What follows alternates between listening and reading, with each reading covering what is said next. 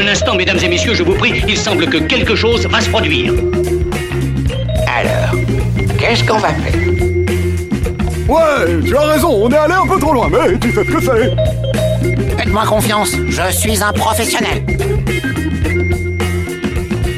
Éclectique, Radio Aviva. Xavier Nataf. Bonjour, bonjour et bienvenue pour le dernier rendez-vous de cette semaine. Programme chargé aujourd'hui pour Éclectique avec un rendez-vous BD en première partie d'émission, le jour où j'ai rencontré Ben Aden, un roman graphique de Jérémy Dress. Jean-Pierre Stora est compositeur de musique de film, et qu'est-ce qui a bien pu l'amener à aimer autant le cinéma? C'est la question que je lui poserai tout à l'heure.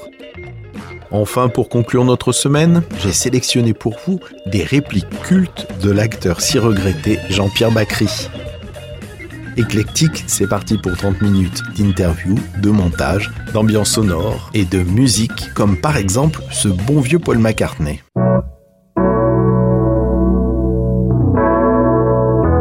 Éclectique, le cabinet de curiosité de Radio Aviva.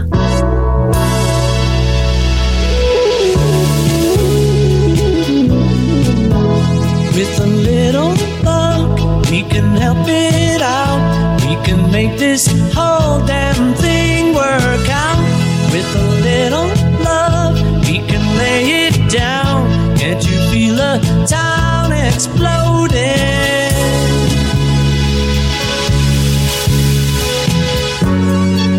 snow.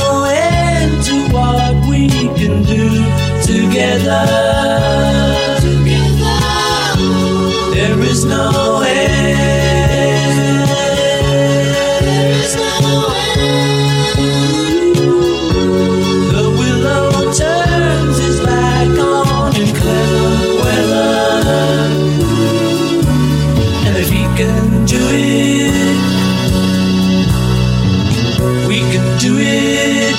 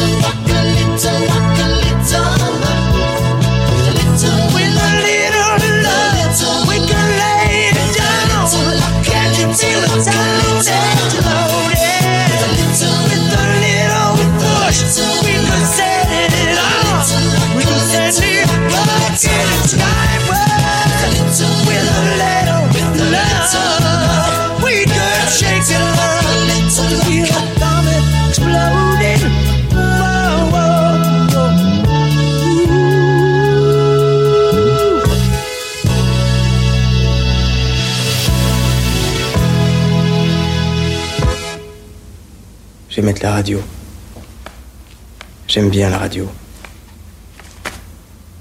Il suffit d'allumer.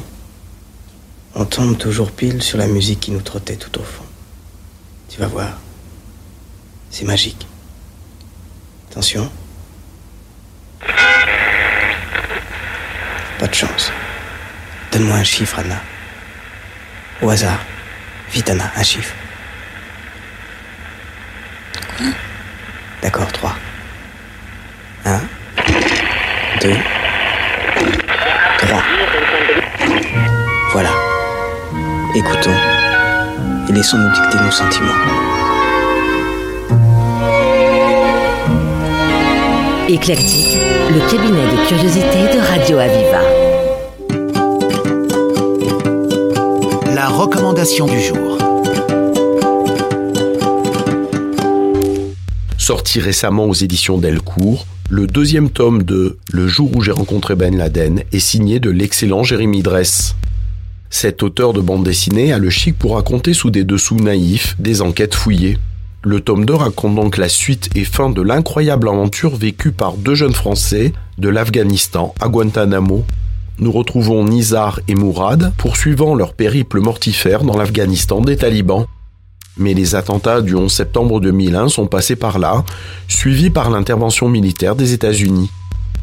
Le début de ce deuxième volume voit leur cavale s'achever au Pakistan et l'essentiel de l'album va traiter de leur incarcération dans la base américaine de Guantanamo, en dehors de tout droit international. Jérémy Dress. Ce projet, voilà, c'était mon idée et tout, mais euh, je pensais pas y travailler trois ans. Et je pensais pas que ce serait deux tomes parce que c'est vrai que dans euh, mes précédents projets, mes précédents livres, bah, ça a toujours été des one shot et c'est quand j'ai abordé ce, projet, euh, je m'attendais effectivement à en faire un livre. Et pas mal de choses ont fait que euh, ça ça n'a pas pu se passer tel que je l'imaginais. notamment en fait quand j'ai signé avec Delcourt.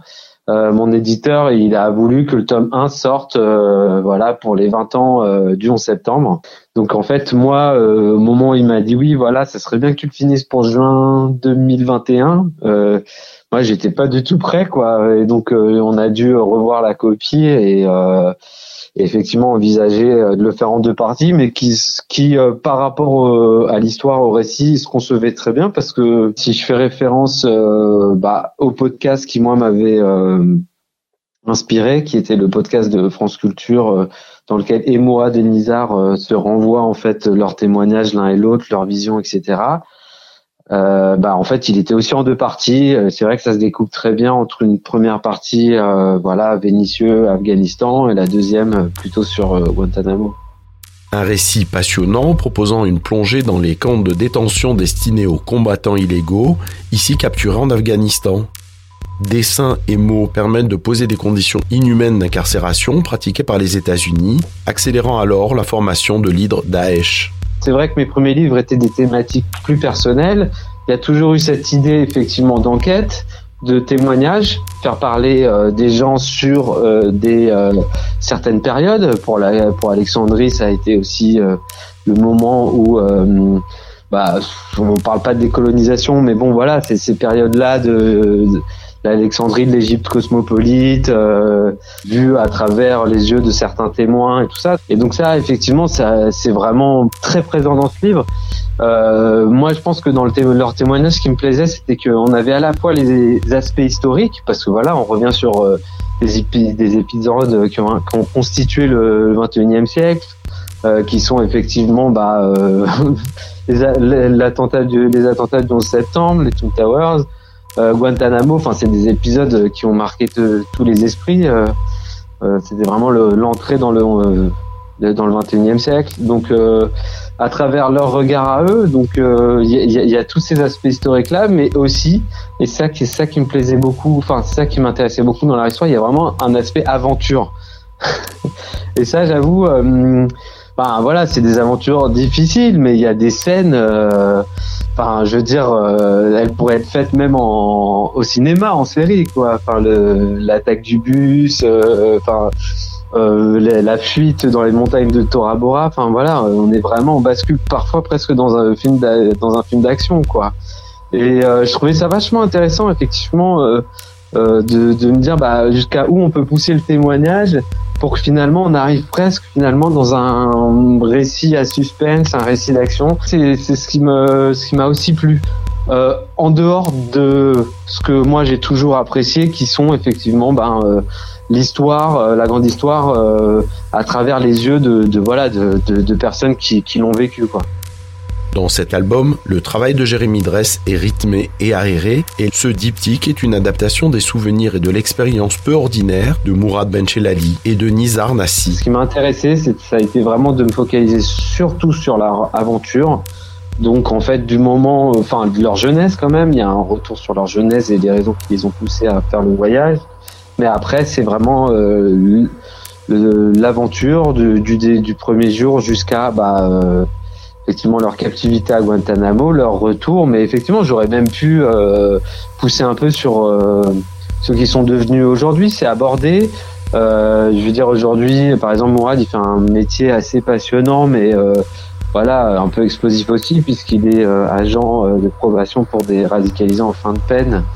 Donc, c'est aussi, enfin voilà, c'est des, des jeunes d'aujourd'hui qui sont potentiellement allés en Syrie, qui euh, vont peut-être se réinsérer dans la société parce qu'ils ont fini leur peine. Donc, euh, voilà, c'est aussi des choses qui posent question et qui pourraient auraient pu être aussi abordées. Donc effectivement, là, euh, enfin en deux tomes, il n'y a pas eu de principe de détirer la matière et tout ça parce que en fait, il y en avait, en avait plus que ce qu'on en avait besoin. Donc effectivement, j'ai plutôt choisi de me focaliser sur euh, des aspects qui moi me paraissaient euh, euh, essentiels et aussi, euh, aussi d'un point de vue du récit. Bien différent du premier tome qui développait le côté aventureux, un peu paumé, de deux hommes se retrouvant plongés dans un Afghanistan creusé d'apprentis djihadistes en provenance du monde entier, cette suite, du jour où j'ai rencontré Ben Laden, nous décrit un univers clos et anxiogène, nous rappelant ce que fut ce monde post-11 septembre. Le jour où j'ai rencontré Ben Laden, tome 2, un excellent album signé Jérémy Dress. Éclectique, le cabinet de curiosité de Radio Aviva.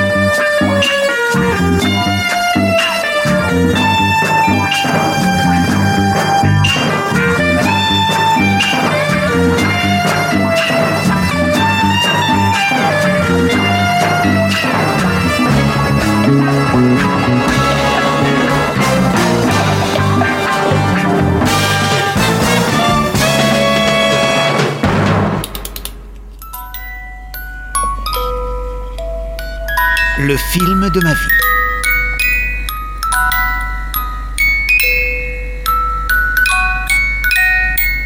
Le premier film que j'ai vu, euh, c'est un film avec Daniel Darieux qui s'appelle Katia. Jean-Pierre Stora est compositeur. On lui doit de très nombreuses musiques de films. Il a notamment accompagné les films de Guy Gilles, Gérard Blin et un film de Jean Renoir, Le Bled. J'avais trois ans à l'époque et j'avais tellement été marqué par ce film que euh, je disais souvent à ma mère pour aller au cinéma euh, que j'avais aimé Katia du cinéma et que je voulais continuer à voir d'autres films. Mon très bien-aimé souverain, père respecté de tous les Russes, de l'immense empire de Pierre le Grand et de la Grande Catherine, bienveillant protecteur du seigneur et du paysan. Katia Katia Katia, vous avez oublié de venir savoir votre souverain? Je hais les Romanov. Katia, que vous a-t-il fait, les Romanov? Ils ont volé nos droits. Vos droits? Petit Plovka que Pierre devenait voir Catherine Dolgoruki, mon arrière-grand-tante. C'est dans cette clairière qu'il lui a dit adieu en partant pour une chasse dont il n'est jamais revenu. Le vieux faune était déjà là, lui, il les a vus. À la mort de Pierre II, Romanov a jeté Catherine en prison. Tout était prêt pour le mariage au Kremlin. Elle avait sa robe et sa couronne. On voudrait que je reçoive un Romanov, moi? Ah non alors Il va donc falloir que je m'en aille. Pourquoi? Votre père m'a prévenu. Si je ne vous ramène pas, inutile que je revienne. Bon, ben, ben alors pour que vous ne me quittiez pas, je, je vous réciterai le compliment, je ferai, je ferai tout ce qu'on voudra. Mais avant, je vais faire un petit tour avec Golo, j'ai promis. Et même le tsar ne m'empêchera pas de tenir mes promesses. Les choses euh, sont merveilleuses dans la vie parce que beaucoup, beaucoup d'a- d'années plus tard, j'ai rencontré Daniel Darieux. Euh, je lui ai proposé que nous fassions un album. J'ai écrit pour elle avec Michel Rive-Gauche des chansons. Elle était tout à fait d'accord et elle avait déjà 99 ans. Et pour moi, Daniel reste quelqu'un de merveilleuse. Bon, j'ai eu euh, l'occasion donc de la côtoyer tout au cours des répétitions de ses chansons. Et souvent, nous avons parlé de sa carrière théâtrale. Et lorsque je lui ai dit qu'elle était l'héroïne du premier film que j'avais vu, ça, ça lui a beaucoup plu.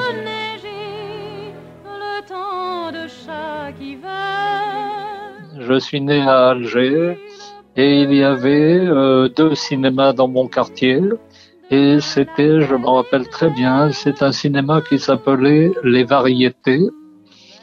Et peut-être pas encore totalement consciemment, mais ça m'a donné totalement envie euh, d'entrer dans ce milieu. Bon, je ne savais pas que j'allais composer pour le cinéma, mais j'avais été très très impressionné par ce film, par la beauté des images, par la beauté de Daniel.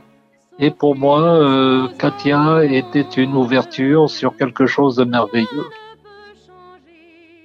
Euh, c'est un film historique et qui avait été réalisé quand elle était encore très jeune.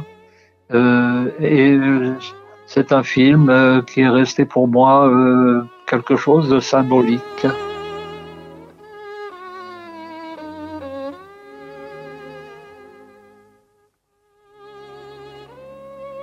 Ma mère avait fait du théâtre, elle adorait le cinéma et euh, plutôt que de me laisser avec une nourrice quelconque quand elle allait à droite ou à gauche, elle m'amenait avec elle et c'est comme ça que j'ai découvert le cinéma. Et plus tard, quand j'ai été amené à écrire des musiques pour le cinéma, ça a été en quelque sorte le complément de cette découverte, de cette merveille.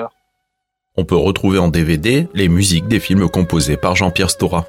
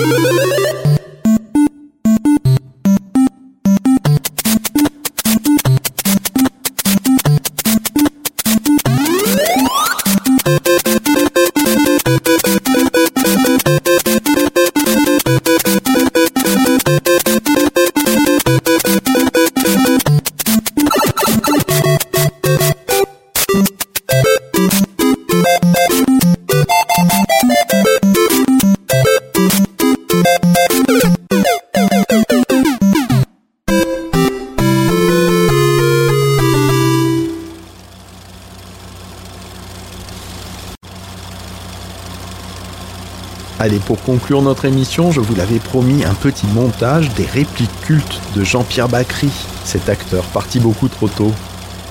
Le sens de la fête, un air de famille, le goût des autres, cuisine et dépendance, Didier, je suis sûr que vous avez vu ces films et que comme moi, vous les avez appréciés. Didier. Tu peux pas, quand tu vois quelqu'un, tu peux pas d'entrer comme ça lui sentir le cul.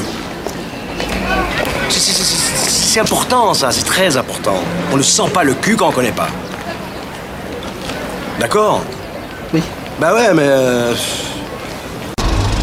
Ah, ça va couper, chérie. Ça va, y a pas de bobo Vous auriez pu vous blesser avec ce truc. Attendez, je vais vous aider.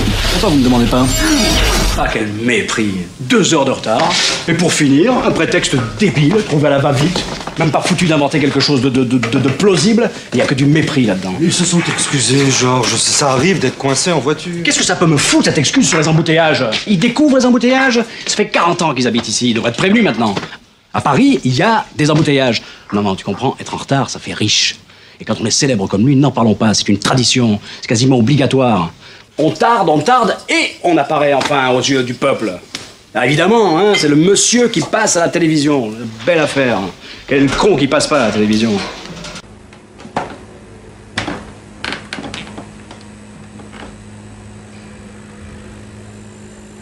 Qu'est-ce qu'il y a Non mais souvent on a des problèmes, on les comprend pas vos textos. Ah, L'autre jour, vous m'avez envoyé merci Seb pour ton gentil massage. Tu vois, voilà, ça c'est ce putain de correcteur. En plus, je trouve pas les ponctuations. Je me retrouve avec des, des trucs débiles là, c'est ces ronds jaunes qui avec les tire la langue, avec des lunettes de soleil. Les smileys, ça Ouais, voilà, les, les- ça là.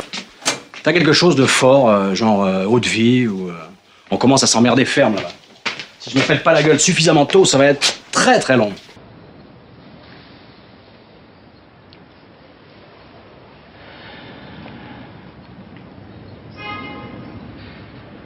Qu'est-ce qu'il y a? Vous avez rien remarqué, vous? C'est-à-dire Vous n'avez pas vu que je me suis rasé la moustache Ah bah oui, dites donc. Et non, je l'avais pas vu. Ah oui, vous êtes rasé la moustache, je n'avais pas vu. Personne ne voit. Bon, bien sûr, on la connaît, elle. Mais il faut connaître plus pour sentir le cul. Elle, c'est la boulangère. hein. Elle vend le pain. Le pain.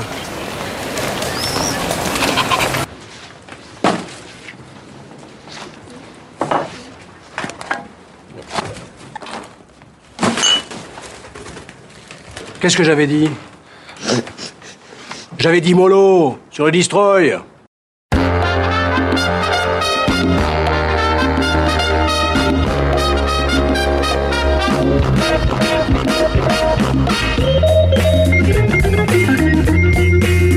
Fin de notre semaine d'éclectique. Après un repos bien mérité, nous nous retrouverons lundi pour une nouvelle semaine d'émission. Si l'on vous manque trop, vous pourrez toujours réécouter cette émission et toutes les précédentes en allant sur le site de Radio Aviva à l'onglet Podcast puis Éclectique. Vous pouvez faire la même chose avec l'appli de la radio, mais cette fois-ci avec votre smartphone. Passez un bon week-end, à lundi